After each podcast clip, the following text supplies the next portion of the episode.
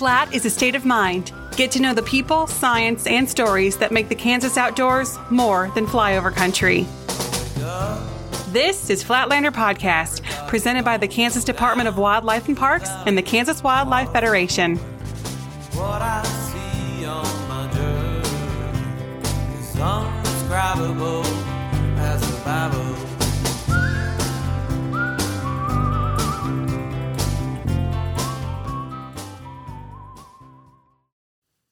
Hey, everybody, welcome back to another episode of Flatlander. I'm one of your hosts, Nadia. And I'm Laura. I'm really excited about this episode. So, we are doing kind of a civic engagement series, and this can be thought of as part two. We are going to be talking about the KDWP Commission today. And if you listeners are anything like me, um, you maybe have attended a commission meeting in the past, either in person or virtually. You've maybe paged through a briefing book. Um, you maybe know one or, or two of the commissioners by name, um, or you know nothing, but just want to get more engaged. And so today's episode, we are going to run through all those burning questions you may have so that after you listen, you will feel confident and you will have the ability to show up at a commission meeting if necessary and give your opinion or um, reach out to a commissioner. Here, here. we have two special guests with us today. Uh, one is a commissioner, Commissioner Lauren Queal Sill, and Assistant Secretary of Wildlife and Parks, Mike Miller. So, Lauren, let's start with you. Why don't you give our listeners a little bit of background um, and tell them, um, you know, what your experience has been, you know, personally with the outdoors, with the commission, with the agency? Well, thanks. I really appreciate the opportunity to be here today. Um, my story with the agency is uh, as largely started as a child of a wildlife biologist who worked for the agency for a number of years. So I, I grew up in a in a family of biologists. My mom was also educated as a biologist, but was a stay at home mom. And my dad worked for Wildlife and Parks here for I think about 15 years, and then went to work for Ducks Unlimited. So I grew up hunting and fishing. Um, I think I was about nine when I probably started bird hunting, and uh, hunted with my dad and my brothers for years, and so uh, have been heavily invested in the outdoors that way. Um, have taken it to pl- things like riding my bike cross country and uh, enjoying. I've got a pack string of llamas now that I use for taking people into the backcountry um, on wilderness trips in the summer. So uh, I enjoy bird watching. So it's a wide variety for me, um, from hunting to non consumptive activities as well. Um, as far as the agency and uh, my role on the commission, I've been in the on the commission now for about three years, and uh, I suppose we can get into how that all came about at some point in our conversation. Absolutely. Mike, what are you all about? Uh, I'm, I'm, mostly being old. I've been around here a long time, and, I, and I knew Lauren's father, uh, Lee. He was uh, responsible in a large part for how our deer management program has has evolved and how it started. Um, when he was with us, we didn't even have a deer season, and so it was something that he was a, a part of developing, which is in one of the envies of the Midwest at this point. So, anyway, I started uh, in '83, and I've been in. I was in the uh, information section for a long time, a long, long time. So uh, I didn't see the side of the commission until about 2000 when I started helping uh, our assistant secretary at the t- uh, secretary at the time. Rob Manes, and I worked as an assistant to him part time. And I started going to commission meetings in 2000, and I've been to almost every one since then. So I've learned a lot about the, the way the commission works and, and, under, and have a much better understanding of how uh, it helps us do what we need to do um, by connecting us with the public on a, on a level that is different than surveys or phone calls or walk-in traffic. So it's a really critical part of what we do. Great. Well, two fantastic guests to kind of walk us through the commission. So, I think to start, um, a lot of people say game commission, but it's actually what is the formal name? Well, it's you know obviously I've been around for a lot of different names for it, but the the commission is the Kansas Wildlife and Parks Commission. We take the word department out uh, for a title of the commission. But when I first started with the agency, we were the Kansas Fish and Game Commission. That was the title of our agency. So I wonder how that worked for the commission then. Was it the Kansas Fish and Game Commission Commission? well, that at that time the commission actually did make decisions on who our director was. It was a not wasn't a secretary. We weren't a cabinet level uh, uh, agency at the time, and so the commission did hire and fire our director. Oh wow. So it sounds like the commission's role has sort of evolved um, over time, but what would you say is its purpose now? You know, by definition, the commission um, advises the agency on planning and policy.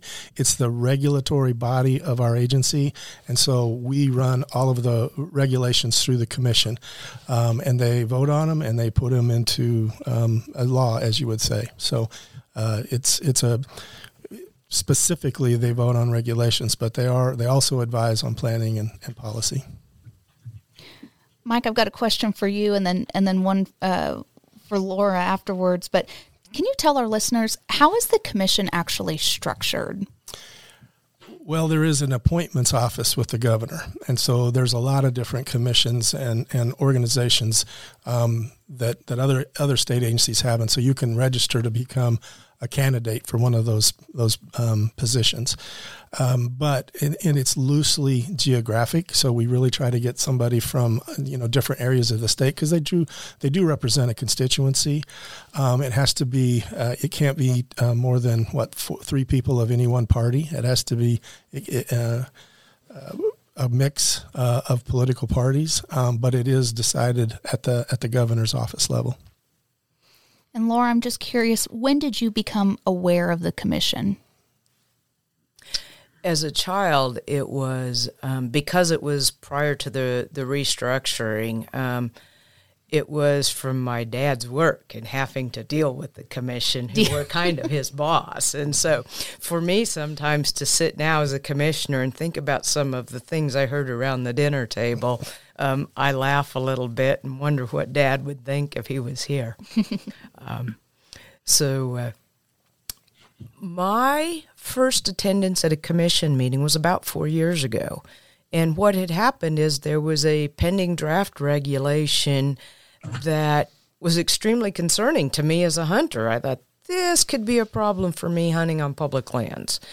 And um, so, not knowing very much at all, I had written an email letter to the commissioners and sent that off, not gotten a response from anyone. So I thought, I'm going to go to the meeting. I'm not going to take a chance.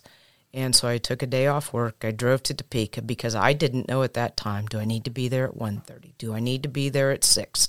I'm nervous. I have no idea what this is about. But I had my letter in hand and off to Topeka I went and um, sat through the whole afternoon session just waiting and waiting. And and then um, that evening got to to share my perspective um, and concerns. And it actually changed contributed to changing the direction that they went. And so for me that was a positive interaction but but my first opportunity to interact with the commission which is a perfect example of why people should go to commission meetings. She did influence a regulation because of her position. She also kind of interviewed for the for being on the commission because everybody was really impressed with with her how articulate she was and how passionate she was. So that's when we all, we took notice of her at that time. That is that is really cool. I'm so glad that you shared that because people like me, I always assume like a commissioner has been in the government or in some capacity like training to be in that position for for years and then they're finally qualified enough to go on and so yeah it just it kind of makes it less intimidating I, i'm really glad that you shared that lauren because that's sort of I, I am intimidated by the commission. And so um, just hearing that story inspires me. So thank you.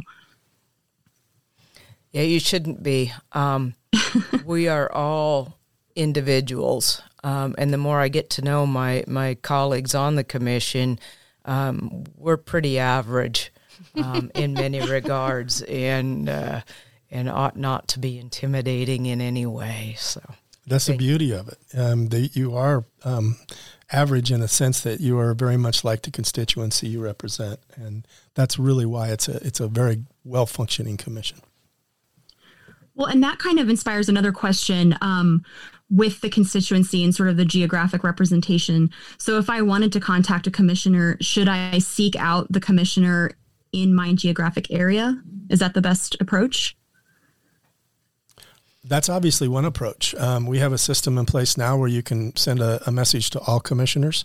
Um, and some people do prefer to maybe get to know their commissioner that's in their area. And I think Lauren probably has people that contact her directly. And I think that is a wonderful uh, avenue to take. So it's it's really up to the constituent. If, if they want to get to know or, or they do know of a commissioner in their area, then by all means they should contact them. I think too there's an element of contacting your local commissioner versus all depends a little bit of, on the nature of the concern if it's a local concern, um, I'm out of Hutch. And so if it's a concern about something at Cheney State Park, you know, perhaps and it's isolated to that, then maybe the local commissioner is maybe more appropriate. Um, if it's a statewide issue, then boy, contacting all of us so we're all on the same page is a great way to go. So let's talk a little bit about how commissioners come to be. So, obviously, um, all of our commissioners serve on terms. Um, Mike, would you share a little bit about what that process looks like for someone to become a commissioner? You know, it's there's a variety of ways. Obviously, there is the appointments office with the governor that you could you could work through, but you can also work with agency staff because we're always looking. We we want um, people from specific areas. We obviously know we have to keep it as a bipartisan commission, and so contact with the secretary um, or, or assistant secretary is a good way to maybe get some background and information on becoming a commissioner. And when it, it's a staggered four-year term, and so uh, it can be a while before a position actually comes open. So just basically getting your foot in the door and your name on the list is a good way to start. But it can be through the appointments office, or it could probably be through the secretary of the department. It'd be two avenues I would take. So just as a quick follow up question, Lauren, what was your journey to becoming a commissioner? What did that look like? It really did begin that night at that commission meeting. Um, at that point, I perceived a need for some greater diversity on the commission um, in, in perspective and gender and perhaps some other ways. Um, I was actively involved in testifying uh, at the legislative level against a couple of bills that were pending at that time and ran into Secretary Loveless, who had just been appointed recently. Spoke with him then. He also had known my father, so there was a common connection there. Um, throughout that process of being fairly actively involved in advocating for um, the well being of our sport of hunting. Um, I ran across him again a few weeks later at a Kansas bow hunters convention, and at that point mentioned to him, uh, "I'm not sure what this looks like or the process, but should there ever be a way that I could serve, I would sure be interested." And it came out of then that conversation um, that that appointment eventually occurred. That's pretty neat. It was yeah. unexpected. When I when I was one of my trips to Topeka, I spoke to someone who was a uh, previous commissioner, and I said, "How does that work? How does someone get on the commission?" Because that was so vague and unknown to me. And uh, his response at the point at that point was not really all that um, encouraging to me, because he said, "I don't know. I was a friend of the governor's." Oh, uh, well, there's that. That's the third option. it's an option. It it wasn't going to work for me, um, and fortunately, uh, uh, or otherwise, here we sit today. But but that was the journey that I took. So I'm glad that you mentioned that you had been testifying um, for bills in Topeka because that sort of speaks to our last episode on civic engagement and also to our next question, which is how does someone know when it is appropriate to contact a commissioner or the commission versus our our legislative representatives? And that's a great question. Um, from uh, the agency's point of view, we would prefer to have our our wildlife laws in regulation. It's much easier for us to change, adjust, and adapt through the regulatory process than it is through the statutory process. Um, and so, if it has to do with hunting and fishing, you know limits and season dates and, and laws and that, that govern that, we would we would prefer that people come to the commission um, and do it. And the other side of that is that, that this commission is much more public. I mean, uh, they can they can in the stat in the legislature a bill can come up today. It can have a hearing tomorrow. Uh, it's really difficult and can it can become law rather quickly. In our in our process, and maybe I'm getting ahead of you, but we'll have a we'll have a uh, discussion item one month, and then a couple months later, we have a workshop session. We may have another workshop session, and then at a, at a fourth meeting, we may vote on it in a public hearing. And so it's, a, and that is all done before the public and with public input, with public um, comments. So it takes a while. It may take six months for us to get a regulation in place, but it is done uh, what we would consider very transparently. So we would much prefer to have regulations that govern hunting and fishing in the outdoors done through the regulatory process.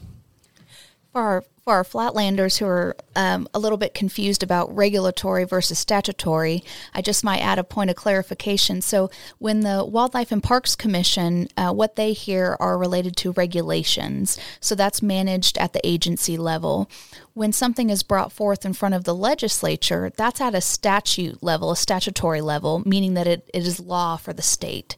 Um, so those the difference between those two two terms, and a little bit I might add too is you know how accessible our commission is, and not that our legislators, um, you know, uh, at the state level aren't approachable or accessible, but it's really neat in that the Wildlife and Parks Commission meets all throughout the year. There's not a session, a time when you know the commission's in session and then they break you know, Lauren, you guys are meeting every other month essentially throughout the entire year. So that's also kind of a neat facet of our commission that they're very active. Yeah, and it's I'll I'll add just just because I'm thinking of it. It's a standardized schedule, so they meet seven times a year, and it's January, March, April, June, August, September, November. And so it's easy to kind of plan for and, and it's all on our website um, or we do news releases ahead of time. So it's it's easy to follow along and be involved if you want to be I wonder, um, just to kind of further highlight the distinction between statute and regulation, could you provide an example? Like, what is a, a natural resources statute in our state versus a, a regulation? Like, just an example of one of each. Well, we basically have statutes that give the secretary ability to set regulations. So everything is oh. allowed through statute, but there are there are a lot of our deer regulations are in statute because at the time that particularly that particular legislature wanted it in statute. So our non-resident deer program and the and the, the, the way that program work is in statute. So it, it's it's a confusing sometimes mix of statute versus regulation.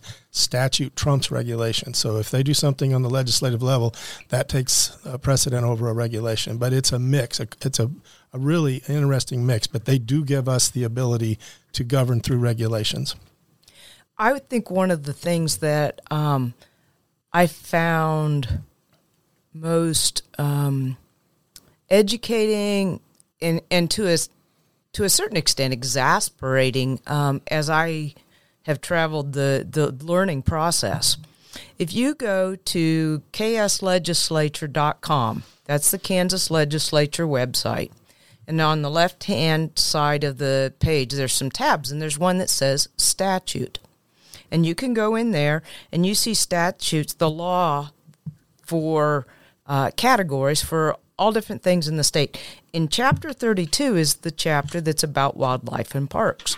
And in there, you can go in and read part of it's about organization of the agency and responsibilities and duties of the secretary. But then you can get in and you can actually see what particular um, laws that the legislature has made governing wildlife and parks and then you can go to ksoutdoors.com, which is the department website, and you can see where regulations are. And it is really interesting to see what's in statute versus what's in regulation.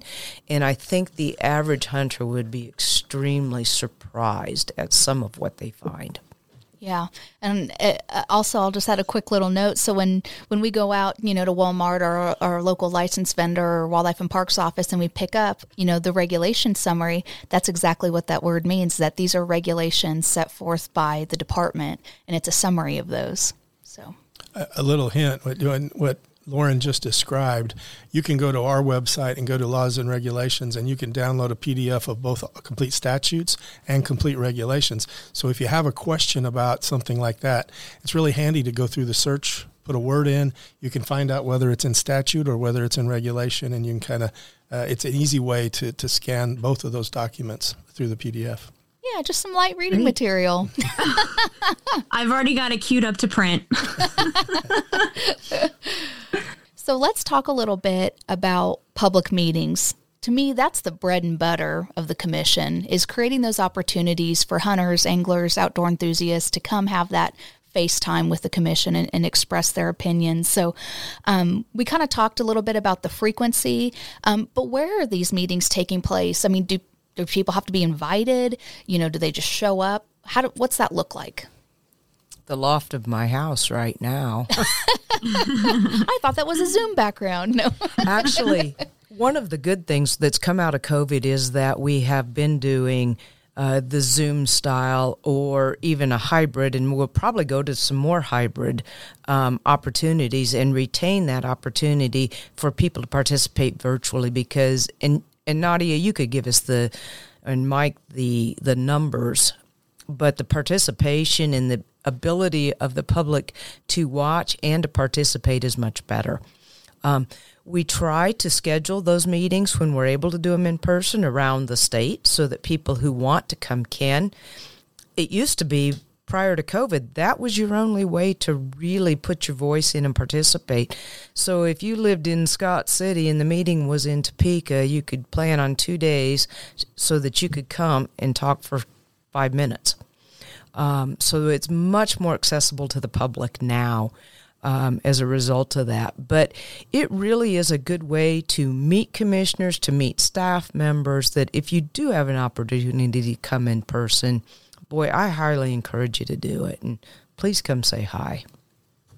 And, and a little bit of history, you know, we we always tried to move them around to different uh, communities, and a lot of times a commissioner would want a commission meeting in their home community or a smaller community. We felt like maybe we were helping the community out by bringing people to town, but as Lauren described, that could put that meeting a long ways from somebody who really wanted to be involved.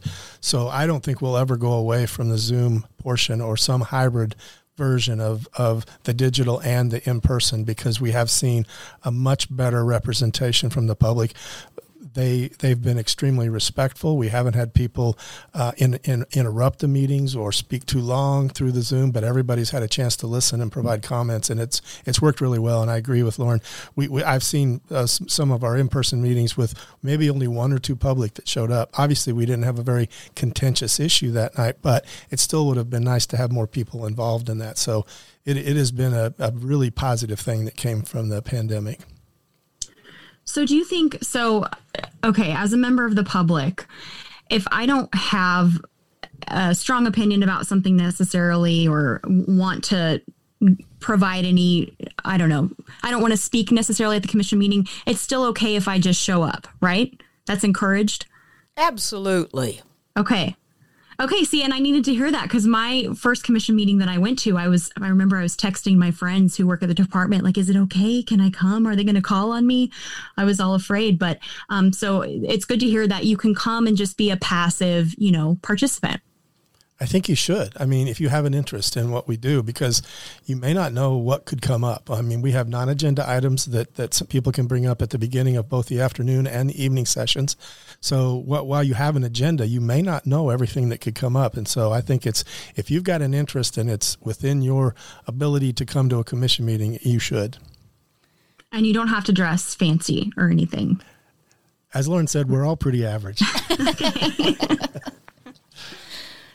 So, Mike, you had mentioned an agenda. Um, for our listeners, why don't you tell them, um, or both of you could share, you know, how does that work when someone wants to speak in front of the commission? Maybe they don't know what's on the agenda, um, but they have something that's on their mind that they'd like to talk about. what how should they present themselves or or how should they ensure that their their opinion gets shared without interfering with the business process in place for the commission it's really easy and there's two opportunities. Our meetings start um, they're always on a thursday um, which we realize is a little inconvenient for some but it's just necessary to do it that way. So they're on thursday. The first session starts at one o'clock and we do introductions and about the first thing that happens is Chairman Lauber asks, Is there any public comment on non agenda items? And it this is a great time for somebody to stand up and share. Um, this is my concern. I just wanted you to know this is my concern, and I would like you to respond to it.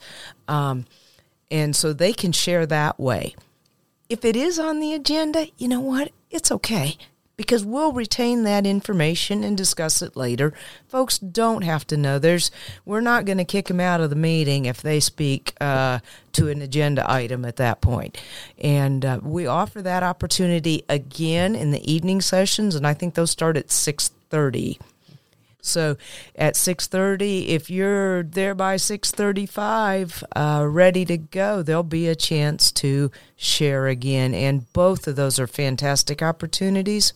If it's an agenda item, then there is time uh, when you can raise your hand vi- virtually or uh, literally and share during that time too. It's maybe just a little more efficient, you know, if somebody has uh, has something they'd like to talk to the commission about if they do look at the agenda ahead of time and they know it's not on the agenda or it's on the agenda uh, to wait until that that is brought up because the, the chairman will always ask for comments and questions from the commission and then he'll ask for comments and questions from the public after every discussion item. So there's really good opportunity for public input. And just for um, a little additional information for our listeners, let's say we've got somebody who's really passionate about something and they are concerned, but public speaking is not in their repertoire. That's not something that they're interested in doing. How do they go about still making sure that the commissioners are aware of what they think and feel and believe without having to get up in front of a microphone? Again, on the on the KS Outdoors website, there you go to commission, contact commissioners, and there's a spot where you can contact email one or email all at once. And you can submit it in written form like that. Okay. Uh, you could, I'm assuming you could email Mike. Um, you know, let him know or talk to a staff member. Uh, another way to present it is what I did. I had it all in writing when I needed to go talk because I knew otherwise I might miss something important or bunny trail or get nervous and forget something. So I skimmed through and didn't read word for word my letter, but was pretty close to reading most of it to them. Um, so there's multiple opportunities because not everybody wants to get up and speak. And and to be honest, our meetings will vary in size. There's the seven commissioners, the staff members.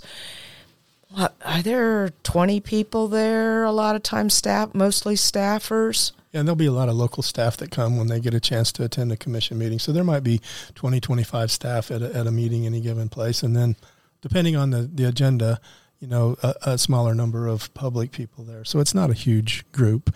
Um, but I, I agree with what uh, Commissioner Sill just said. It, it some people will just bring a written statement and hand, hand it out to the commission and they may, may say a few words if they don't feel comfortable they do hand it out and the commissioners all appreciate that they take that they consider it they may discuss it at the time or they may ask staff to come back at the next meeting with, with a report on it so there's a, a variety of ways Great. And you both mentioned the agenda. Is the agenda, so I'm assuming it's available before a meeting. And if it is, where would I find that? We have a we have a specific page on our website um, that says uh, commission, and you can look up any of our contact information for commissioners. You can look up agenda. It would probably be posted at least two weeks before the commission meeting, and then a week before the commission meeting, there will be the full briefing book. So that'll include minutes from the last meeting as well as the uh, briefing items for the, the agenda items in the current meeting. So a week before the commission, you can get a pretty good rundown about uh, of things that are going to be discussed. Great. And the briefing book, so I've seen one before. They're pretty, um, they can be dense. Is that designed for the public to read or is that more for the commissioners or both? I'd say both, but it's okay. it's available to the public. There can be some history and, and more details in there that are helpful. Sometimes it can be burdensome too. Um, my husband jokes when my folder shows up, Your homework came in the mail today. Because he knows I'll be reading for the next few days. Uh, but it, it's helpful. There's another spot there in that commission tab um, that, as a member of the public, I found helpful, and it's called Pending Draft Regulations. And these are proposed regulation changes that are just about to be voted on. And so if you look at the, if you want to know the most nitty gritty about what's going to happen and be voted on, um, then that's a good place to go and look for a summary there too. So let's say somebody's done their homework. They've checked out the agenda, they're aware of what's going to be discussed, they do have an opinion, and they're willing to share that publicly with you guys. Um, what's the protocol for them to approach the commission? Like, is there a formal greeting that they should use? You know, what are the rules of the road? I would say it's it's really informal. Um, generally, they will address the commission specifically, Mr. Chairman and members of the commission. Um, and if the commission have questions they want staff to talk about, they will request that on the spot. But it's it's really informal, um, and it's a it, you address your comments directly to the commissioners. So no head bowing or curtsies needed. Lauren shaking a, her head. a name, a, a, name, and where you're from is kind of helpful. It builds some context, and beyond that, um, we're good. All right, average people taking average uh, opinions. I like it. Yeah. Okay. So name and where you're from, and then you you say commissioners, and then you state your opinion. Is that does that? I get hung up on on this kind of formality stuff, but you're saying it doesn't have to be that formal. It does not, and and if if formalities prohibited somebody from coming and sharing, it would be a sin. And so I would rather have come somebody come and stand up there and say, you know, I'm Lauren, I'm from Hutch, and I'm really nervous, and this is what I'm concerned about, and here's a copy of my letter. And, you know, formalities of there's nobody up there that's going to be offended if you don't address them as commissioners. So that is that should never keep somebody from sharing with us. Okay, good to know. Um, I've got a question that is not in our list of vetted questions, but I always wondered why is there a lawyer at the commission meetings? Well, because we're setting regulations, and those regulations okay. have to be established through the Rules and Regs Committee in the legislature, and then they have to go through the fed, uh, the state leg, uh, register. And so there's a there's a fairly um, specific process to getting those those regulations uh, in place and ready to go uh, whenever they would take take effect. Say like on July one, that we can get them into the hunting regulation summary or the fishing regulation summary, um, and our chief legal counsel usually handles that. There are occasions when there's um, uh, you know interpretations of regulations or statutes requested. And uh, so we, we always want to have uh, legal counsel there to handle some of those questions. Is that and, what, okay? Is that is what that legal Chris? told you to say? No. That's Chris, right? He's it was the, Chris. Okay. So, so Chris has oh. resigned. Um, we're in the process of, of interviewing for a new chief legal counsel at, under the, right now, and we have a um, I don't know if I'd call him assistant, but we do have a we have another uh, legal person on on staff uh, that works out of the out of Wichita. But but the, the chief legal counsel is a, is a position that's open and being interviewed for right now. Okay. So let's get back to that process for approaching the commission. Uh, whether or not legal is there and watching and listening. Um, let's say somebody has something they want to bring in front of the commission and maybe they weren't aware that it was already discussed, or let's say they were, but they still want to talk about it. Maybe they didn't have an opportunity due to a scheduling conflict, or maybe they didn't have all the information at the time and, and didn't feel comfortable commenting yet. Um, are is the commission still going to be open to hearing what they have to say, even if it's already been discussed? Yes, we would never say. I can't imagine us saying, you know, we talked about that last week. Please sit down. Um, I just, I just can't fathom that. Things flux and flow, and ongoing perspectives are still important even if something say, a regulation has been passed that they're concerned about. Um, just because it has does not mean that it will never come up again or that there's not things that we need to keep in perspective. And so there it can still be very appropriate. Lengthy detail at that point might be a bit moot, but still registering primary concerns is is okay. And I would say a, pretty good example of that is something that may have been brought up that the commission didn't act on. So a regulation change in equipment, and they just decided not to act on it. And maybe it was because there wasn't a very strong recommendation from staff, or they just didn't feel support from the from the general constituency. If it continues to be brought up, they continue to hear about it from people and different people. It'll eventually get on the agenda, and it may get, you know, uh, put into regulation. So yeah, it, it I think it's always appropriate if you if you have a concern, if you have an issue, to bring it before the commission, even if it has already been the regulation has been voted on. There's always, like I said, we do this every year, seven times a year, and we make amendments and changes to our regulations every year based on input. A lot of it's based on input from the public. Well, you've already highlighted one um, recent change to the commission with the the chief legal counsel position being open. Um, but are there any other recent changes to the commission or any coming up in the foreseeable future? Well, we did add a new commissioner. Um, uh, Gary Hayzlett's term ended last June, and Phil Escareno was appointed um, from Garden City. He has been at one meeting, and it was a virtual meeting, so we haven't really got to visit with him in person very much. He he did attend the, the June meeting, but it was um, just he was just there for a short time. Um, there will be um, at least one come up at this next June. I'm not sure which it is, but so it like I said, it's staggered four year terms, and a lot of times they will ask to be reappointed and that gets considered and they may or may not but it's uh, so usually about every sometime around june is when those uh, terms will expire. Okay. So we, we've talked about what the commission is willing to discuss or is able to discuss. What are items or where is what's an instance where it wouldn't be appropriate to bring something in front of the commission or the commission doesn't necessarily have decision making power anything that's that's not kosher for commission business. I'll throw in then while you're thinking, Lauren, I can see your wheels turning. Uh, one of them is that the commission doesn't have anything to do with personnel issues within the agency. So if you're not happy with, with the way an area is being managed, or you don't think an employee is doing something, you need to go through our our agency um, uh, chain of command, not the commission. They don't have anything to do with personnel. That's one thing.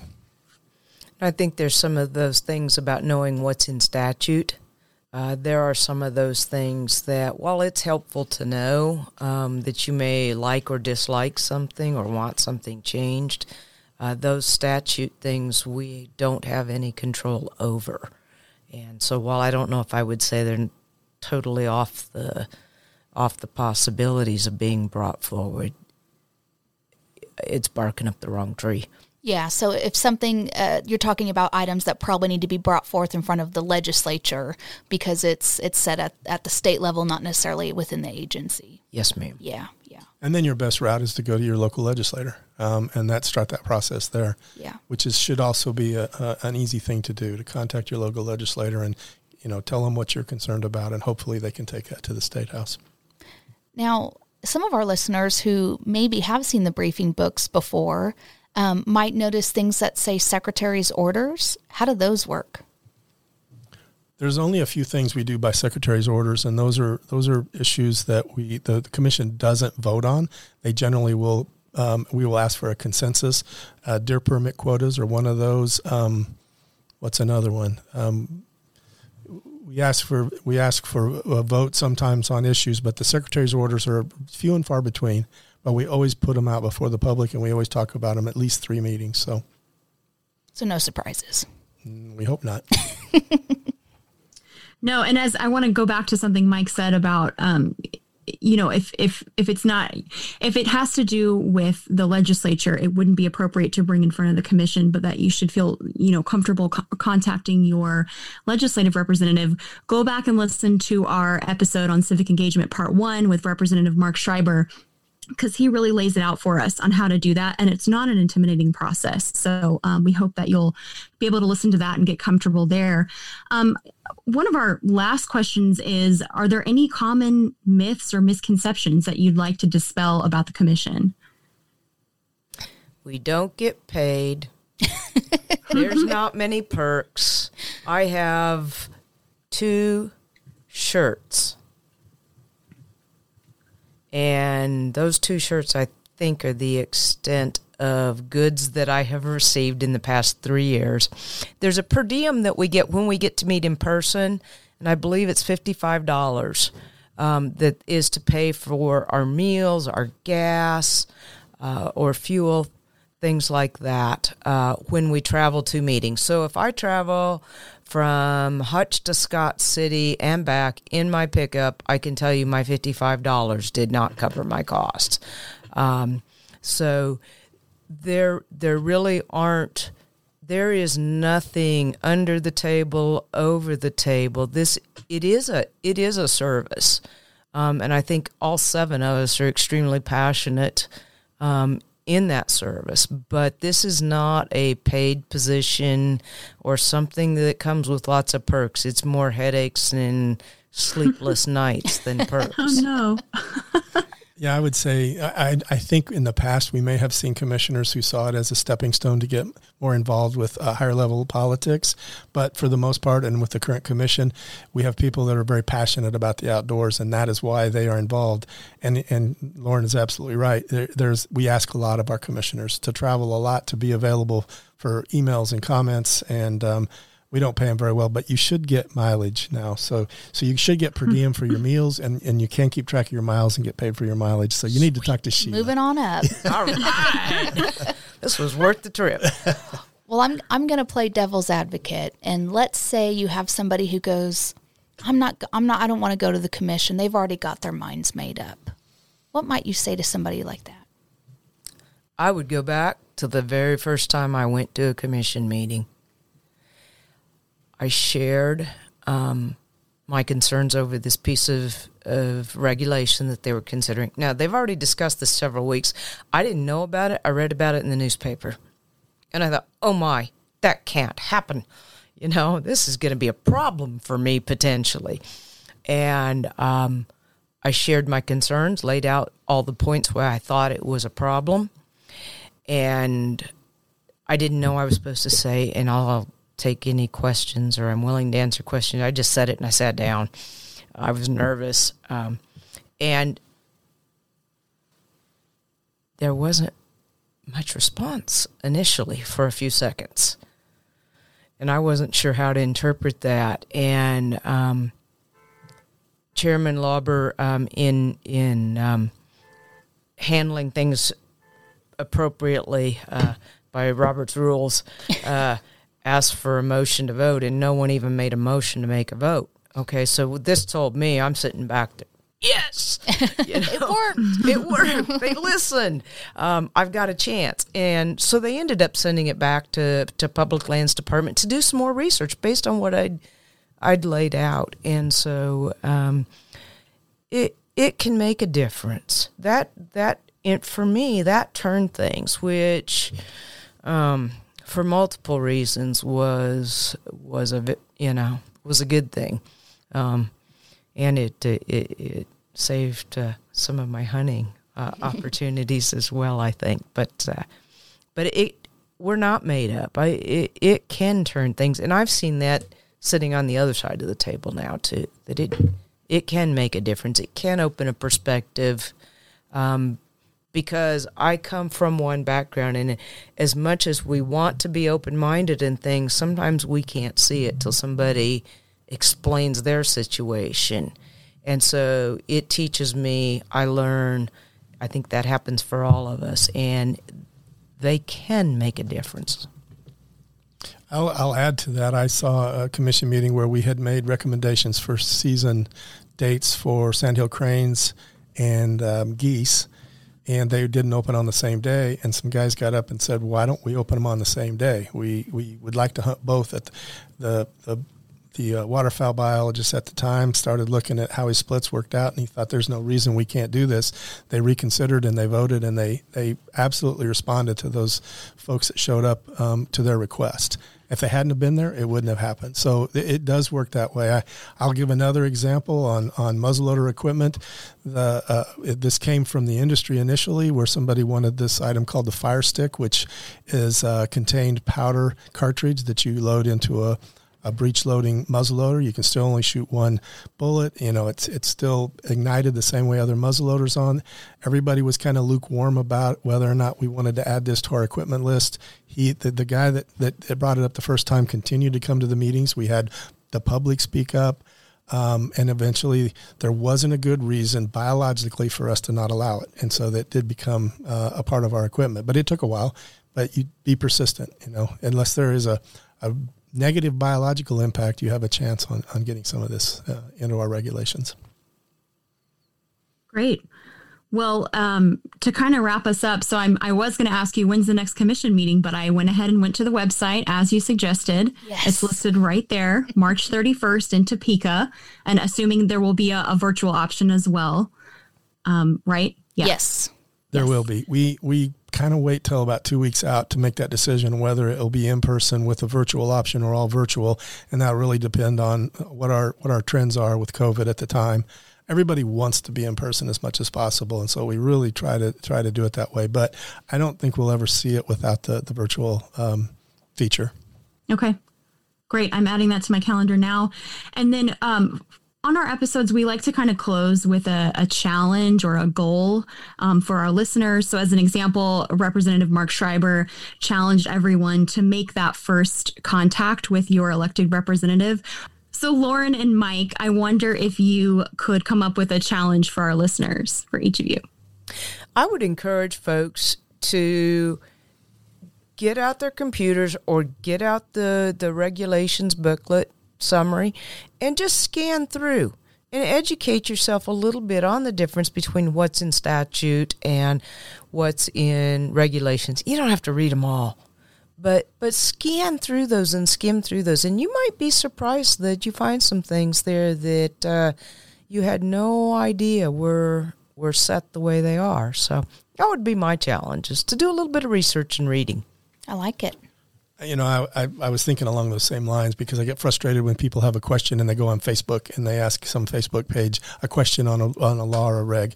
And it's really as easy as looking in our, on our website, calling one of our offices. But I guess my challenge would be to sit in on a, com, a commission meeting, even is because you can do it from the, from the uh, safety of your own home, watch it on Zoom, or you can do it on YouTube. Um, you can look at uh, past meetings on YouTube as well um, and learn more about the process because, like I said, we want it to be transparent. We want public to be involved, the public to be involved, um, and so it, it, people can get um, cynical about state agencies and state regulations if they don't understand the process. But the process is there for them, and I would really like people to have a better understanding of that. Yeah, good or bad, nothing happens overnight. It's true. Great. Challenges accepted. I'll be there virtually at the March 31st meeting. I'm excited. We'll know. We look at those. we'll, so we'll know. but I don't have to have my camera on, right? You don't, but your name okay. will show up. my name will show up. Okay, great. Well, thank you both so much for your time. Um, this has been extremely educational. It's been a pleasure. Thank you so much for having us. Thanks, Flatlanders, for tuning in. That concludes our episode. And remember, flat is a state, of, state mind. Of mind.